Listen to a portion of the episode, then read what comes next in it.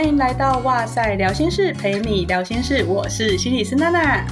那从暑假大学新鲜人毕业，如果顺利找到工作，现在也差不多快要半年了，不知道你适应得如何呢？是觉得自己能够发挥所长，一帆风顺，真是太棒了？还是新鲜感褪去以后，发现，哎，现实的社会怎么跟自己想的不太一样？好像是误入丛林的小白兔一样，整个超级焦虑，不知道自己在干嘛。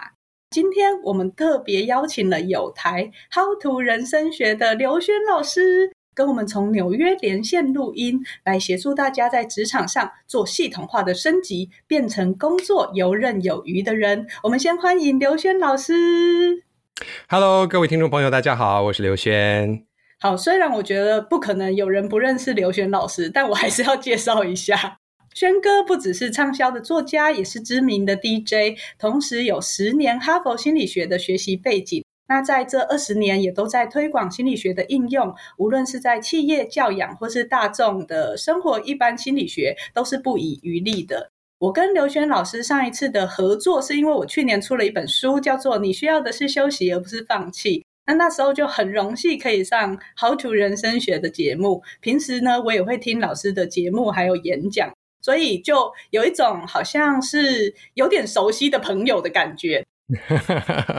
也很开心，因为我们在其实打开来这个 Apple Podcast 上面，也经常会看到我们彼此的节目嘛。呃，我们一样都是在推广心理学，那我是偏向正向心理学，那正向心理学也就是用科学的方法来研究如何过一个更有效率、更幸福的人生。所以我觉得我们都是在同一条路上面。如今我们可以一起就双平台来做今天的访问，我也觉得非常的荣幸。对，今天我们特别就想要谈这个职场的一些焦虑上面的部分，想要请教老师。老师当初回台湾工作的时候，诶，是几年前呐？哦，你一定要一开始就问这么敏感的问题吗？超过二十年了。那时候是职场新鲜人，对不对？可是现在是老板了。是的，我当时刚回到台湾的时候。可以说是我的那第一份工作，就是我有史以来第一次就是领薪水的工作。那当时在一家广告公司先开始，然后后来再进入到广告制作公司啊、然后再从那边进入到各种不同其他的媒体。那如今其实一转眼就这样子二十多年就过去了。其实算是在广播媒体这条路上面累积了很多的实力，到现在可以有自己的品牌，然后自己当老板。可是，在不同的角色位置上，我觉得看待职场上的很多状况，再搭配我们现在的可能整体的职场变化很快速，然后甚至开始出现 AI 等等的，那个感受跟观点都不太一样。你觉得从员工的角色跟老板的角色出发的话，通常在哪一些面向职场，大家都会感到比较焦虑呢？我要首先，我必须说，我觉得现在的职场比以前更加的挑战，因为速度变得更快。那、我还记得当时刚回来的时候，我的第一份工作里面，我们每个人都有一个桌上型电脑，笔电呢还是非常少有的，可能呃一个部门里面会有一两台，是你拿出去外面去做 presentation 的时候才需要用到。啊，那通常我们就是到公司打开电脑，那就会有同一个系统去查看你的 email。顶多那个时候我们还用什么 MSN，对不对？就用 MSN 去 敲一敲对方。Okay. 你都还记得那个年代啊？就我们很多的工具都比较不一样，甚至我们可以说，呃，讯息来的比较慢，我们可以处理的时间也会比较长。那有很多呃，可能客户来的一些要求，我们呃或许会收到传真哦，以前还会收到传真，然后会想个半天，开个会之后呢，我们再用一封 email 去回复。但现在不一样了啊！现在任何一个讯息，可能一旦客户加了你的 line 之后呢，就三不五时就噔噔噔噔噔就会开始敲你。那甚至有一些客户会在你还没有在工作的时候就开始敲你。啊，是或者是你下班了之后，所以我们随时都在一个工作的状态，或者是在一个等待工作的状态。那如果一个老板呢，对待员工也是用同样的心态的话，也就是说，你随时都要回我的信息，那我们就已经少了那个以前会有的工作与生活之间的界限。所以我认为现在的人会对于工作来说，普遍会感觉到比较焦虑。有很大一个原因是因为那个界限变得模糊了。嗯，再加上过去这几年的疫情，让我们又多了一个选择，可以从家里面工作。那 work from home 听起来像是一个不错的观念，但我们凡是有尝试过的人都知道，是，这是一个难题。因为家里面就有家里面的氛围，甚至说味道，呵 呵就是炒菜啊，或者是旁边有孩子在闹啊，所有的这一切的一切都变成我们的工作环境啊。这两个东西模糊在一起的时候，我们界限变得更没有了。所以，呃，现在有这个 work from home，当然让人节省了一些时间，但同一个时间呢，也增加了我们更多拖延时间的理由、借口跟机会。所以，呃，我必须说，就是现在的职场环境跟当年我刚入社会的时候，职场环境变得非常不一样啊，速度变快，资讯量也变大，那所以大家就啊都忙着要消化，要赶紧处理，所以这里面也必然会有一些焦虑。刚刚刘轩老师讲到讯息一直来，这个我就很有感，我自己也不喜欢。已经在周末或下班的时候收到工作上的讯息，可是身为老板，有时候我又会觉得这个东西如果不讲，我可能会忘记，所以有时候我就会不小心想说不行不行，这个东西还是得交代一下，所以我就会传讯息给员工，然后跟他说你礼拜一再回就好。可是我不知道这样会不会其实可能也会造成员工觉得很烦有压力，你不要再传讯息来了，但是他可能也不敢跟老板讲。呃，娜娜，你刚才举出的就是一个非常好的例子哦，就是站在一个经营者跟站在员工的看着一件事情的角度是会完全不一样。当然，我们身为管理阶层的话，我们通常都想说，OK，什么东西马上进来到我们脑袋里面，我们赶快把它能够交代出去，交代到对的人的手上，那这件事情我们比较可以放心。所以，对我们来说，传这个信息出去，包括加上这个弹书哦，你到礼拜一回就可以了。先把它这个就是保留在你的这个 line 里面啊，你把它放在记事本里面，放在 keep 里面就好。嗯，但是呢，它还是制造了对方的一个信息流。那所以这个就端看，就是对方这个员工如果接到这个信息，他自己有办法能够消化跟处理，他知道这个时候进来，老板真的没有指望你现在就回。然后我有一个很好的机制，可以把它储存起来，并且不会忘记，也不会让它在我脑袋里面成为一个悬念，不会让老板那时候会发信息的焦虑变成了我的焦虑。是，那透过一个讯息，我们把焦虑转嫁到别人的 脑袋里面，然后成为了他的事情。OK，好，我现在已经交代给你了啊，所以这就变成你的事了。那。员工呢，就必须要懂得怎么去把这个资讯做一个归纳，做一个分类，然后在对的时间去处理它。那如果不懂得这么做的话，那就会变得无比焦虑，心里面有就会出现一些怨言：为什么老板总是在这种最不方便的时候来交代给我工作呢？虽然明明啊，我们不指望他们这个时候做，我们也会写得很清楚，但那个情绪还是会有。是，所以真的在不同的角色上面，你看待一样的一件事情，那个感受到的压力其实是非常差很多的。我自己当过员工，我也明白。可是现在我自己是老板，下面有团队的时候，你就会发现，嗯，真的是换一个角色，你就会换一个 脑袋的感觉。那所以我尽量也会想说，不要造成员工的紧张焦虑。可是其实有时候真的这两相冲突下来，好像没有一个非常好的解法。我现在回头看，我会觉得，诶，那好像也是一个必经过程。因为我在那个过程里面，我就学到了，我开始怎么样去筛选我资讯或要处理的行动的优先顺序。因为过去我曾经当过员工，他就会内建在我的大脑里面。可是我也会觉得，如果有经验的人能够提供更聪明、更有效的方法来应对的话，那我就可以省事非常非常的多。那我们特地也收集了听众的提问，几个是我觉得特别有趣的，想要跟老师来聊聊，说我们怎么样直球对决大家的焦虑。那第一个，我们化名是叫做小杨，他说我是职场新鲜人，然后他也特别挂号说一年多了还鲜吗？这样子，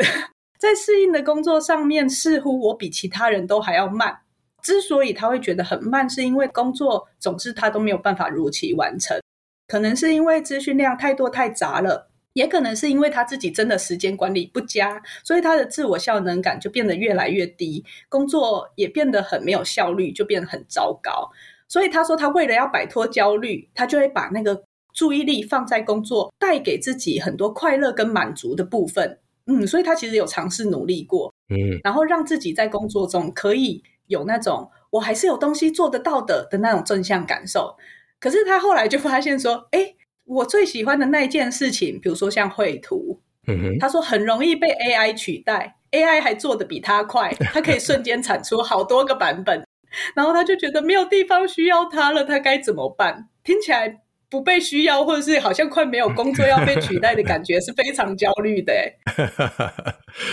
Well，这位呃小杨，他应该是在问我说要怎么办嘛，对不对？啊、uh，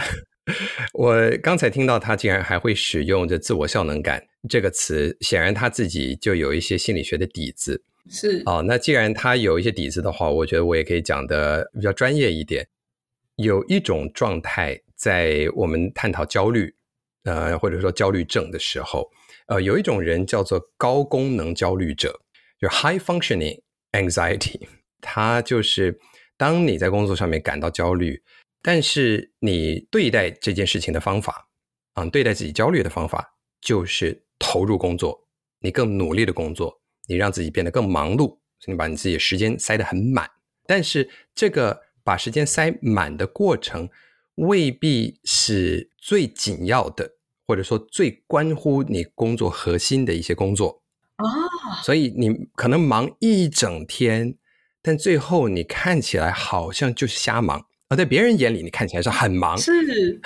是很高功能，但是高功能并不代表高产能哦，oh. 这是两件不同的事。对，那你想身为一个老板的话，我们要的是一个高功能。就是总是看起来很忙碌，或者做事情很快啊，总是在咻咻咻忙东忙西的一位员工呢，还是看起来很从容，好像没有做什么事情，但凡是你问他，所有关键该做的事情都被做了。当然是后者啊。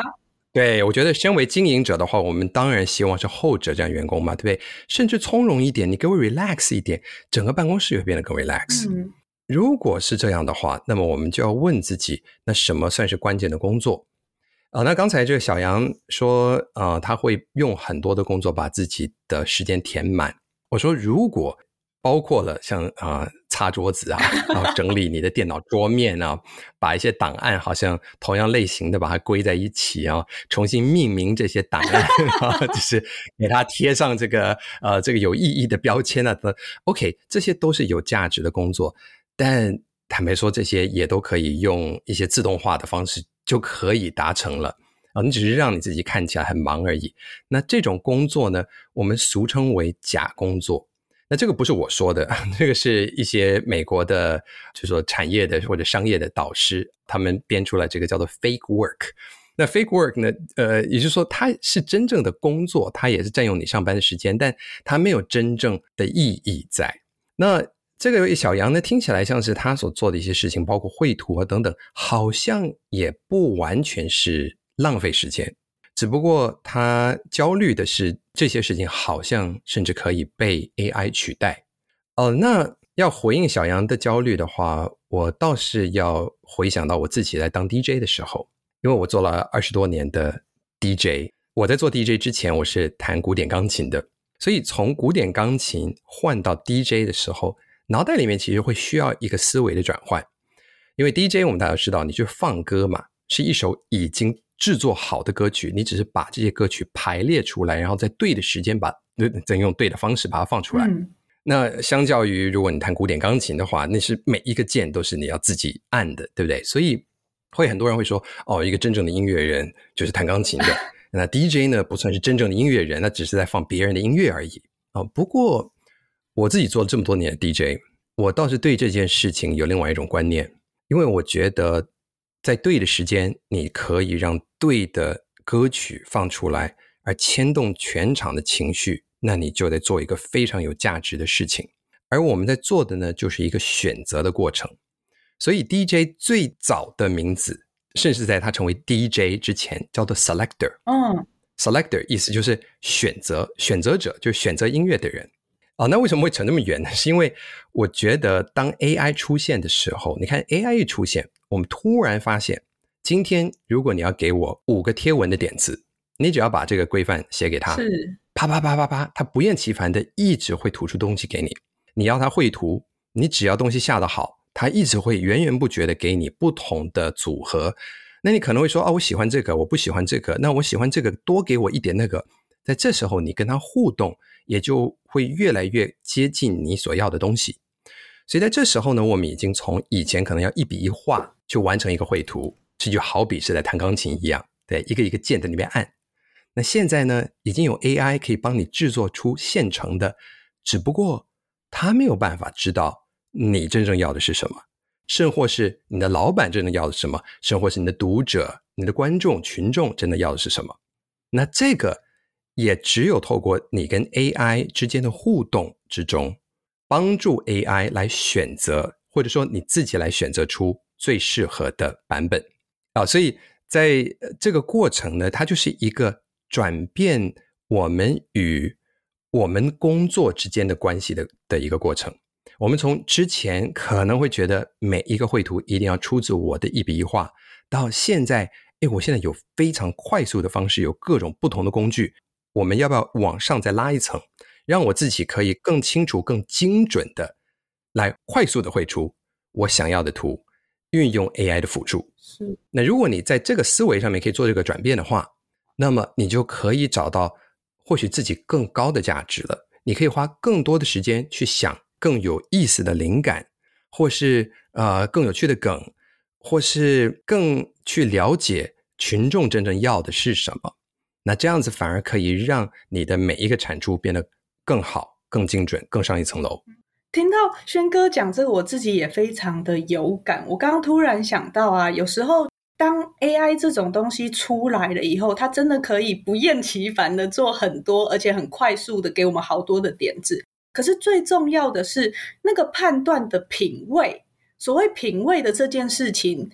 它是奠基于你之前在这个产业的投入、你的视角，你知道什么东西在这边它会算是到好了的状态，什么东西是糟糕的。嗯或者是怎么样子？我现在要给出一个七十分的东西，八十分的东西，我花多少的力气去做？这个是因为你有这个判断能力，也是因为这个人这个职位它的价值所在。这样子好像就比较容易看到自己比 AI 更多的价值。是的，我完全同意。我之前访问过呃国际名厨江振成。嗯，呃，当时就在聊 AI 无法取代的事情啊。那我也就问他，我说，其实当我们在讲到烹饪，现在也都很多公司正在研发烹饪机器人哦。好，这种料理机器人，那可以自动化很多的东西。如果你要去找什么食谱的话，你只要给他你手边有的什么材料，他也就可以想出一个食谱给你哦。根据他的大数据，呃，如果是这样子的话，那你会不会担心厨师这个行业会被取代？他说：“我完全不担担心，因为他怎么去看待饮食这件事情，是对于文化的深度理解，嗯，而且对于当你啊、对一个风土民情，甚至当季的啊、食材有了一个深刻的理解之后，你再去思考我要制造什么样的感官体验，而这件事情这整个的设计跟落实的过程。”这是一个厨师在很高层面的时候去思考的事情，所以这时候他掏出他的笔记本给我看哦，我发现当他为那个 raw 在设计那个食谱，就是说他下一个那种季节的菜单的时候，嗯，他是用画图的。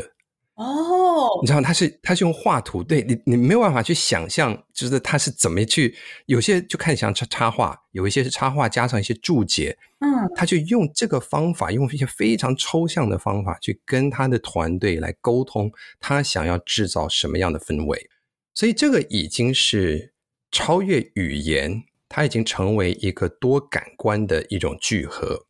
刚才娜娜你所讲到的。这一件事情，就是很多东西是靠可能直觉或者经验的累积啊，就是经验的累积可以给我们更好的直觉。那这个就是 sense 嘛。嗯，那我们讲说 sense 就是最难教的东西。对，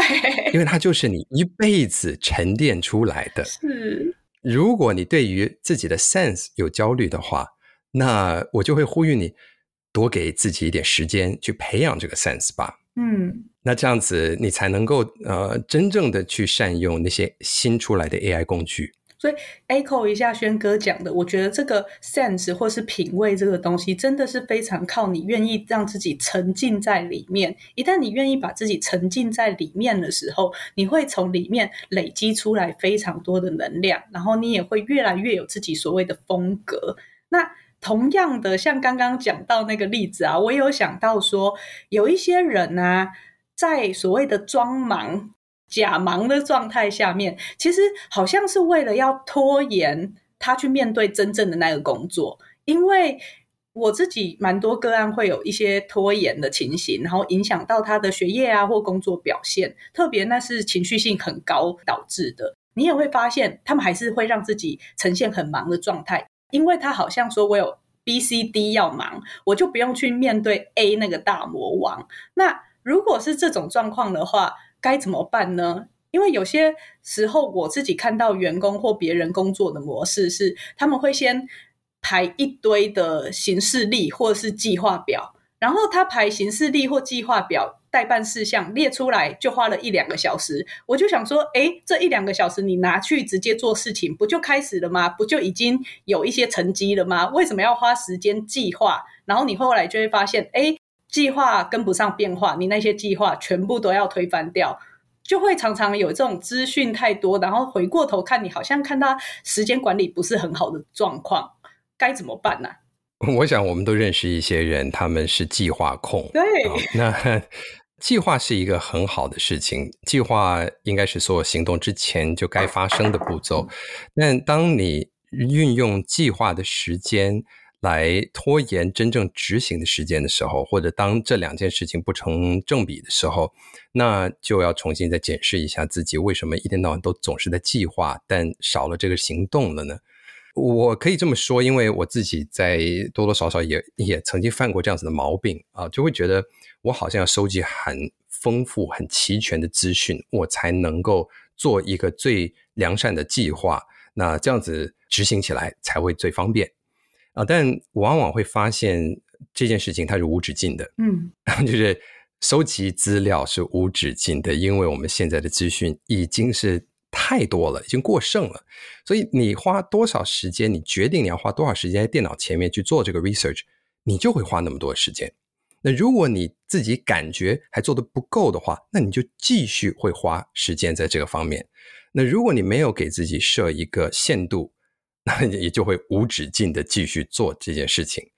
所以有一些人他们很喜欢上网去 research，你会发现他们的那个 web browser，然后一打开来，就你浏览器打开来，它是密密麻麻的，你知道，就是你有没有看过那种分页已经小到每一个分页都像牙签那样子那么细的那种？因为我真的有看过一些人的电脑像这样子，我天，我心里面想说，天哪，你到底一心多少用啊？就已经变成像切火腿一样了。像这样子的一个人生，我觉得他可能，呃，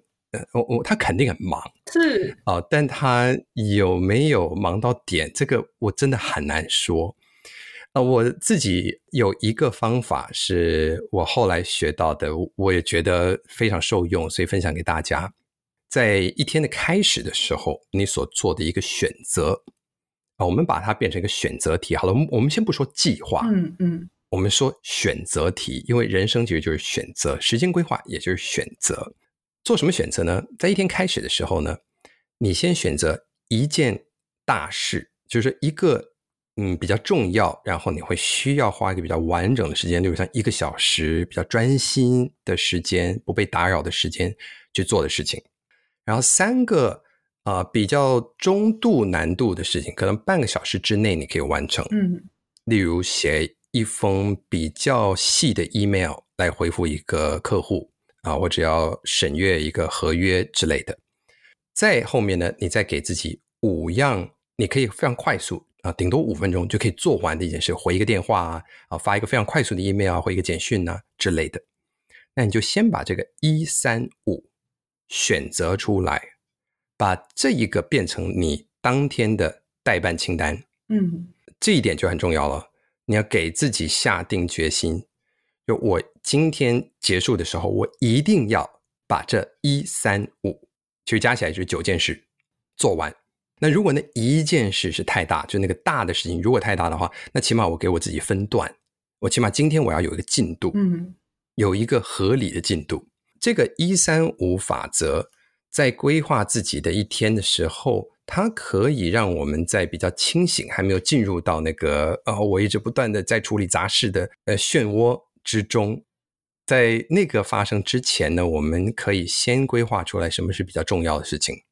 然后也不要太贪心。也不要觉得说我今天可以完成所有在这个 to do list 上面，现在已经变得隆隆长的哦，已经在不断接龙，但是我们还是可以妄想我今天就可以哦，状态好的话，我可以把它全部都完成，也不用这么的跟自己过不去，因为你八成不会完成，而你到一天结束的时候，你可能还会在那边唉声叹气说啊、哦，为什么今天啊一事无成，我都没有把这些最重要的事情做完？但其实如果你用这个一三五方式的话，你到一天结束的时候，你无论如何，你可以回头告诉自己，我做完了一件很重要的事，嗯、三个嗯中等复杂的事情，然后五个我也觉得蛮重要紧急的事情，嗯，非常明确的，你今天已经有了一个成就在那里了，它会让你的心比较稳定，而且它可以让你在一天开始的时候就比较有方向感，嗯，也不会让自己太贪心，也不会在一天之后充满这种罪恶感，它有很多的好处。所以我觉得这个一三五法则推荐给大家。我刚刚听到这个一三五法则，就会真的觉得，哎，以这个来开启一天，好像真的很有方向感。而且有时候我看到大家常常困住的状况，就是他没有那个一，他可能有很多个三，或是二十个五。对，然后反而就会变成他一整天下来，他还是没有执行那个 priority 里面应该要是最重要的，所以就回过头来觉得自己好废，自己今天又在浪费时间，自己又达不到进度。可是反而是如果你能够先。有点是 filter 掉那些二十个很小很小的决定，做好哪几个比较重要的时候，你心情会先有一个方向，然后还也会稳定很多。然后回过头来看的时候，你也比较容易肯定自己，哎，今天完成了一些不错的事情。是，没错。其实很多工作上面呢，都是要看自己的情绪，自己情绪好的时候，工作效率也会好。我们大家都知道这样，可是。嗯，我们为什么会情绪好，也是因为我们能够完成比较多的事情啊。所以工作并不只是在讲 happy happy 而已，或者做自己开心的事情啊。当然，如果你的工作可以让你变得开心的话，呢 good for you，你很幸运。哦，但工作也非常讲究成就或是完成事情啊。所以你事项的完成率有多高，你是否完成的东西都是啊紧要关头的这些。也都会决定你对一个工作的满意度，对自己的成就感。而这些情绪如果是正向的话，它也可以让你在工作的时候变得更有精神、更有活力。所以这就变成了一个正向循环。那我们希望可以把每个人放到一个正向循环之中，这个引擎就可以自己跑了。所以就像刚刚轩哥提到的，这个情绪真的很容易影响我们的工作。今天可能不只是你职场上去做所谓时间的管理啊，或是资讯的处理，你需要升级以外，情绪这个我常常看到的就是有一些人他会工作不顺利，影响到情绪，然后情绪他又回头影响到工作，然后刚好我们有一个留言小诗，他说他最近经常接收到负向的讯息，那可能是主管的批评、同事的指正，或是来自别人的提醒或回馈。他就会影响到一天的工作心情，提不起劲工作就算了，他还会变得很敏感哦。只要有一点点的回馈，他就会直接掉入那种啊，我自己好糟糕的情绪，直接降到谷底。所以他就觉得说，他工作的时候变得很不专注。他也括号说，我根本就是烂草莓。然后他又不能跟主管说不要再传这些回馈了，或是同事说不要再跟我讲这些了。可是他说他试着去转移注意力来调节心情，做别的开心的事。可是这样一来，他可能那一天连工作都不用做了。所以他很想问说，要怎么样子帮自己做心情上的调试呢？因为我发现他有特别讲到，他好像变得很敏感。嗯，或许这位朋友本身就是一个高敏人，这是有可能的。嗯呃，高敏人也比较在意，呃，会判读到一些人可能自己都还没有话都还没有说出来，但从他们的微小表情里面，他就已经可以感受到某些讯息。无论今天是否是高敏人哦，我我觉得这位朋友他会在这样子的一个情绪的啊、状态之下的话，会需要稍微来改变一下啊、或是来了解一下，就是这个情绪背后到底。他到底是什么？哦，那会这么在意别人的看法？那当然，显然自己是觉得自己好像在某些事情上面做得不太够好，嗯，或者担心别人会给他的各种什么批评指教，这些都是正常的。不正常的部分呢，在于从这个之后就会有的一个自我对话跟这个 murmur 啊，就是哎呀。如果老老板不喜欢我的话，那我就是，那我是不是就特别差劲？我是不是不适任于这个工作？那如果我没有这个工作的话，那我是，那我还适合做什么？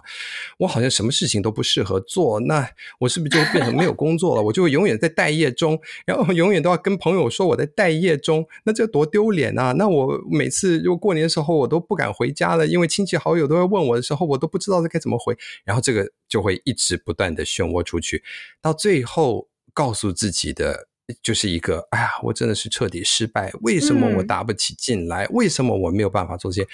很多人在焦虑之中都会一直不断的，一边在鞭打自己，一边在问：为什么我不？为什么我不能？为什么我不够好？但这个为什么呢？也就是一个鞭打自己的这个鞭子，是一个心理里面的一个鞭子。自己来想嘛，今天如果你能鞭打自己的话，你你这你的动作会变快吗？你的心情会好吗？对，但是我们每个人其实往往都是自己最严厉的批判者，是这样子的思考氛围，就是开始陷陷入到一种把小的事情扩大，然后扩大到它变成像是一个灾难一样，在心理学里面叫做 catastrophizing，而很长的一个字，意思就是灾难性思考。就当你把小事想到大的时候，然后这个小小的一个压力突然一下子变得压力山大，它是一种思想的模式。如果一个人比较不善于沟通啊，如果一个人平常比较少，身边有一些朋友是可以来倾诉啊，或是少了这个写日记的习惯啊，或者就是自己独处之中。逐渐、逐渐的就会演变出自己的一套逻辑，嗯，而这个逻辑如果没有另外一个稍微比较客观的第三者进来，来跟他说，哎，其实有另外一个方法来看待这件事，那有些人可能在灾难性思维里面就会越绕越黑，然后黑到把自己完全进入到一个黑洞里面，那这是我们非常不乐见的，因为他无助于事，而且这时候呢，一个人往往也会脱离现实，嗯。他可能会觉得啊，老板是个大魔王，或者觉得老板就是看他不顺眼，或者觉得同事们就都在嘲笑他，但这些可能并不存在，不是真的。再加上如果他稍微比较敏感一点的话，那每一个小小的言行举止就又会被扩大，然后再被套上这个偏光镜，于是他就说：“哎，你看，你看刚才他这样子斜眼看了我一下，他就是他就是瞧不起我。” 呃，在这时候呢，的确就需要学会怎么样停止这种灾难性思考的漩涡。那这个就需要一些啊、呃，例如像反问自己的一些问题啊、呃，这个在 REBT 的这种认知行为治疗法里面就有提到啊、呃，例如像是问自己这件事是真的吗？啊、呃，最糟的后果会是什么？啊、呃，最好的后果会是什么？嗯、那八成会发生什么样的事情？啊，有没有任何的证据显示，其实我所想的东西不是真的？用这样子的方式，在一个笔记本上面整理，帮助你稍微可以逼迫自己变得更客观一点。那这个客观性是来解决自己不要陷入到一个负面的情绪漩涡中。对，所以我觉得有很多时候啊、写日记还是蛮有必要的。对，但是写日记也是要有方法的，不能只是只一直在那边写。哎呀，今天是是 terrible 啊，今天是一个糟糕的一天呐、啊，我怎么会这么糟糕啊？这，对对，如果这样子的话，那就是鬼打墙了。对对，就会变成 rumination 了，就是厨师那些负向的思考了。没错，没错，这就变成了一个在纸上的反刍。我说纸上的反刍会比在脑袋里面的反刍稍微好一点啦，啊，因为脑袋里面的反刍是大家看不到、听不到，只有你自己知道。而这个小剧场如果一直不断的反刍的话，当你终于说出一句话或写出一行字的时候，它包含的是已经你反刍过这个 N 百遍的这个剧本，所以它包含了这个里面可能会有的情绪。那对于一个外人来说，他们可能会觉得这个人是怎么回事啊？为什么情绪这么大？是，哎，为什么说话那么负面？对于当事人来说，哎，这个是很自然的，我只不过是延续这下一句话而已，岂不知他自己脑袋里面已经反刍了 N 百遍。嗯，所以在脑袋里面的反刍是我觉得最不健康的，是我们应该要尽量就是说，呃，察觉到的时候就知道怎么样停止。我觉得轩哥刚刚讲到一个很重要的，也是我们临床上介入的时候常常会去提到的一种思考上的偏误，就是灾难化思考。其实人在有压力跟负向情绪的时候，本来就很容易注意力窄化在负向的观点上。然后另外一个就是你会膨胀你的经验，比如说我今天是在这个部分犯了一点错，可是我就会直接跳到哦，我是一个失败者。我们觉察到自己的想法以后，然后我常常都会跟个案说：“你要问自己，干嘛呢？真的是这样吗？”如果你能够问自己这个方法的时候，你比较容易把自己拉回中性跟平衡的思考上，而不会越陷越深，开始在自己的小剧场里面，甚至把自己当成一个受害者。嗯，自己好像是全世界最可怜的那个人。那这样子会很有助于心情上的调适。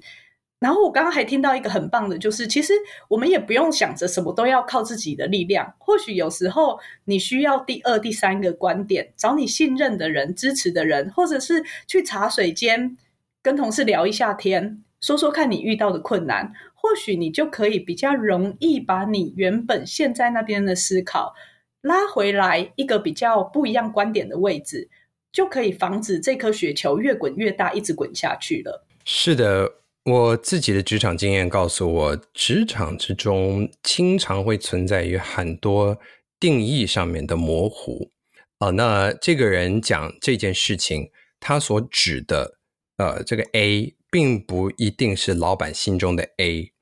啊、那老板所交代的 A、B、C，如果不够清楚的话，而而员工不懂得怎么去问，说是老板，你的意思是大 A 还是小 A 啊？是。那是 B 还是 P 啊？那到底是 you know 是 C 还是要、you know, 还是 V 啊？那如果不懂得去怎么去问这种 clarifying questions，把一个问题真正问出，OK，对方的期待是什么？那什么是好？什么是啊、呃？达到他的标准？那他的标准到底是在哪里？能不能够具体化？如果因为担心问了这个问题而会被嫌，而于是就闷着头。去做，但是不太确定做得够不够好，而交件的时候自己也没有信心，没有底气，然后万万一又被嫌的时候，就会觉得啊，你看我早就知道，你看老板就是这样子的人啊。那如果这样的话，那难怪你会焦虑。对，所以我说，面对焦虑呢，我们不能逃避，我们不能选择说，OK，我就闷着头把这件事情做好啊。那如果老板嫌的话，那再说。因为如果你第一次就可以把事情做到位，而且在这个过程里面，你甚至还可以跟老板做更多的沟通，也让他习惯知道说，你每一天都有在思考这件事情，你都有进度，你都有在进行这个，他应该不会嫌你，他应该不会觉得你很烦，他反而可能会给你更多、更准确的一些指导，甚至给你一些他的方法论。而在这里面，你就学习到更多，你也建立一个更好的一个与主管或老板的关系。而你真正端出作品的时候，也八成能够十拿九稳啊！所以我觉得沟通是一个非常重要的过程，不要去避免它，我们反而要直接去面对它。因为我们有事先在哇塞的线动问大家说，职场人际谁让你最焦虑这一题，然后那个选项里面就有主管、同事、下属跟客户。然后轩哥，你觉得哪一个是票数最高的？对大家来说最焦虑的？我会猜主管。我觉得大概大部分在嗯，其实不止在台湾了，我觉得美国也是一样。对，应该是主管那个会是最令人焦虑的吧。叮咚叮咚，对，而且我觉得特别台湾的，他们都会说哦，生气的主管很可怕啊，或者是主管都先入为主啊，然后我怕被骂，反而常常会被骂啊，等等。甚至有些人会说，就算主管很好沟通，可是我心里还是觉得这个家里就是这个办公室有大人在，所以我要乖乖听话。不知道国外会不会有这个要乖乖听话的念头？不过看起来向上管理还是一个大家非常感觉有压力的。可是反而像刚刚轩哥提到的，在沟通的部分，如果我们可以先。帮助自己更确切的跟老板澄清对照一下，你的 A 是我的 A，你的 B 是我的 B，好像就可以减少很多这些沟通上面的误会或是猜来猜去。可是我我也发现有一些人好像很懂得跟主管建立关系，不只是赢得信任，他也要敢于说出想法。那敢于说出想法，这个好像会需要有一个前提。如果有些人就觉得主管就是不好沟通啦，主管就是很凶啦，或是主管是大人，我比较小，我得乖乖听话，我不没有说话的余地的话，就好像不太可能像刚刚您说的，我还敢提出来跟他对照，你的 A 跟我的 A，你的 B 跟我的 B 是一致的这件事。那在心态上可以有什么样子的调整呢？我想这个问题当然非常很大啊，因为呃，主管有各形各色。而坦白说，有一些主管还真的是很难搞。但是我相信，无论多难搞，每一个主管都希望能够找到员工，不仅仅是可以为他做事，而且与他一起共事的时候是有默契的。也就是说，今天他可能只需要说半句话，但你就能够懂得他整句话的意思，甚至当他还没有把工作交代出来的时候，你已经把这件事情做完了。或是说，当他自己难以做一个抉择的时候，你已经为他做了一番分析，然后给了他一个决定的建议。而在这时候呢，他可能会去看，说是，哎，这个年轻人给我的建议，他背后的思考逻辑是不是正确的？是不是我所认同的？而如果他发现一次再一次，你所做的决策可能一开始，嗯，并不是那么合他的意，但越来越接近的话，那这个老板呢，不重用你啊，真的是他自己的损失。那个时候我必须说，这个是老板他自己的问题啊。那如果一个老板他对自己那么的缺乏呃安全感，或者是这么的呃这个喜欢挑剔，而导致于他必须要去控制每一个身边的人，要 micromanage 啊，就是微小的去告诉每一个步骤应该要怎么做的话。那么这种老板他也很难很难会有一个强大的团队，或是真正能够为他达到一加一大过于二的团队。So，呃，我觉得这件事情是老板跟员工都需要做一些自我的检讨跟学习。哦，那总之，身为员工的我们呢，不只是要听到一件事的时候就去把它变成一个执行事项。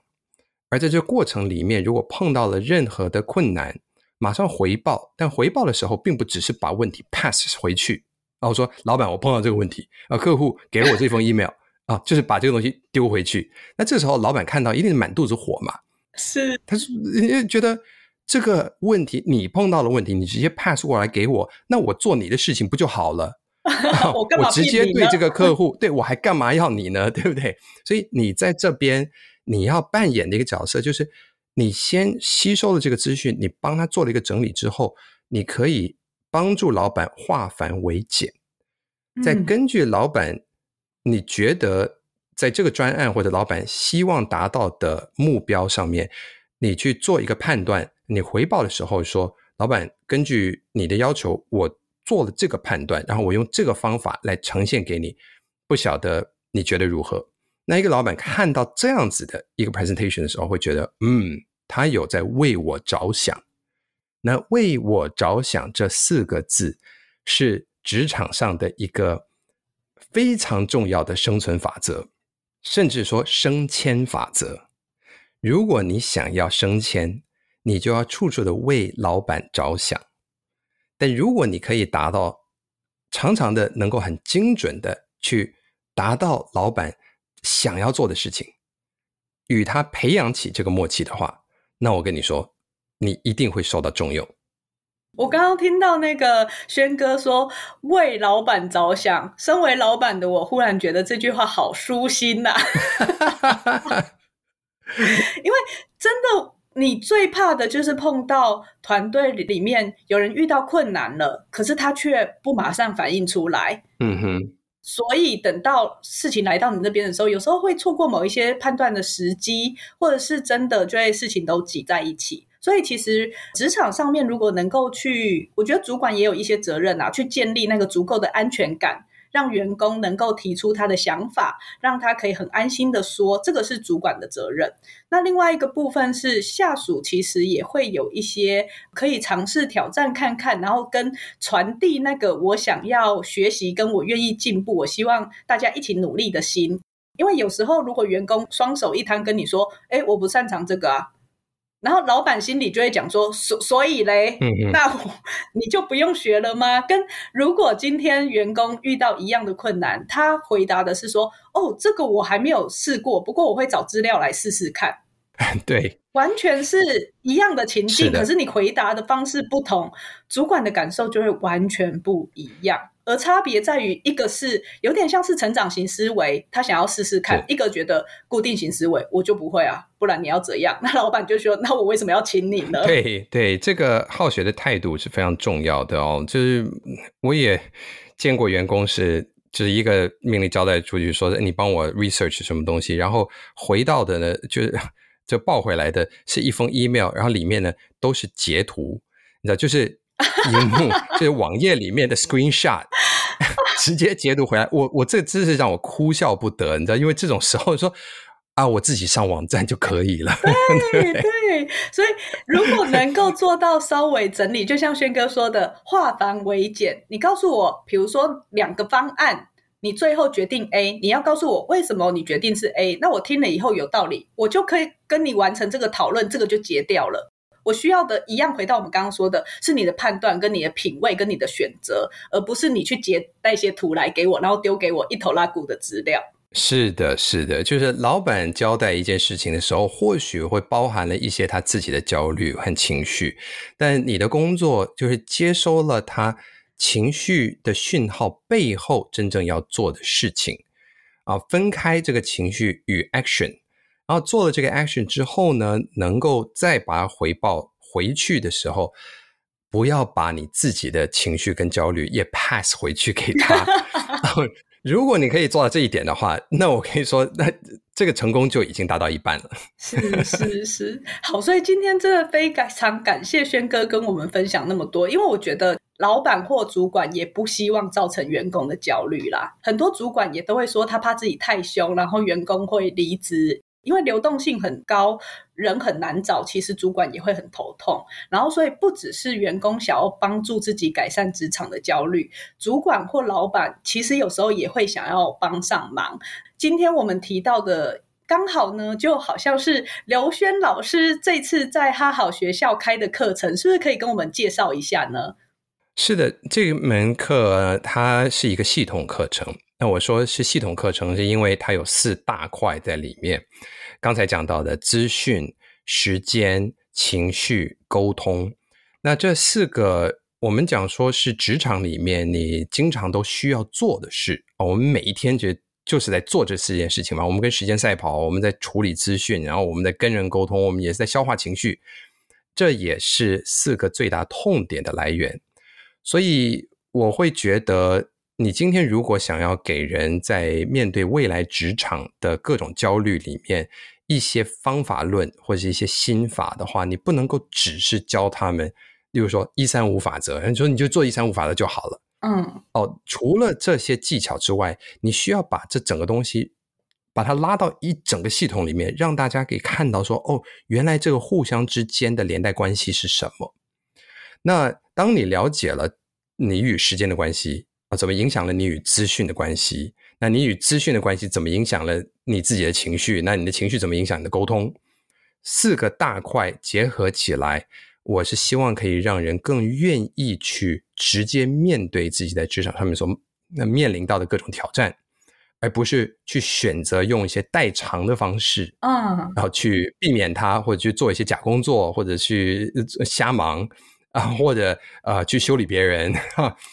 真正的去面对到自己的焦虑来源，然后啊、呃，看怎么样去让自己变得更好。在变得更好的过程里面，我们可以说，你到最后你会学会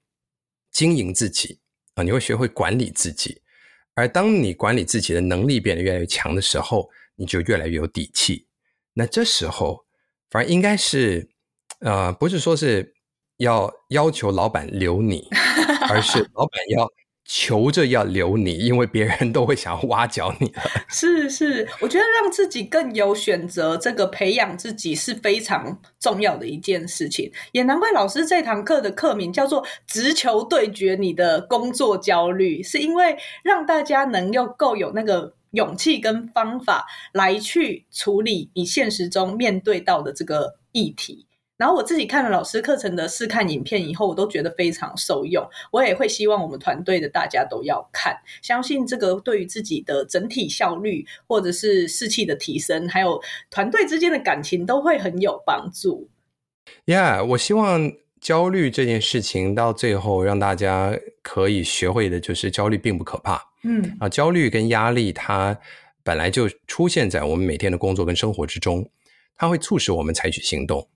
但我们也不要让焦虑变得过度可怕，所以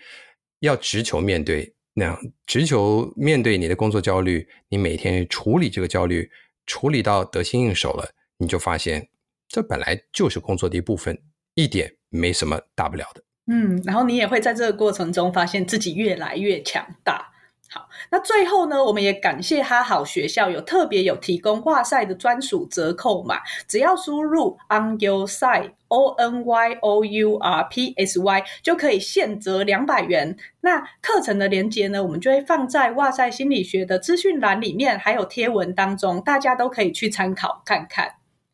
今天非常感谢娜娜和哇塞所有的听众们，呃，也分享了很多。然后我今天分享的一些东西，包括像一三五法则啊等等，都有在我的这个课程里面。那我希望这个课程，当然它可以给你一个更 big picture 啊，就是一个大局面，让你可以看到这些东西怎么样可以一起运用起来，让你自己变成一个更强大的工作者。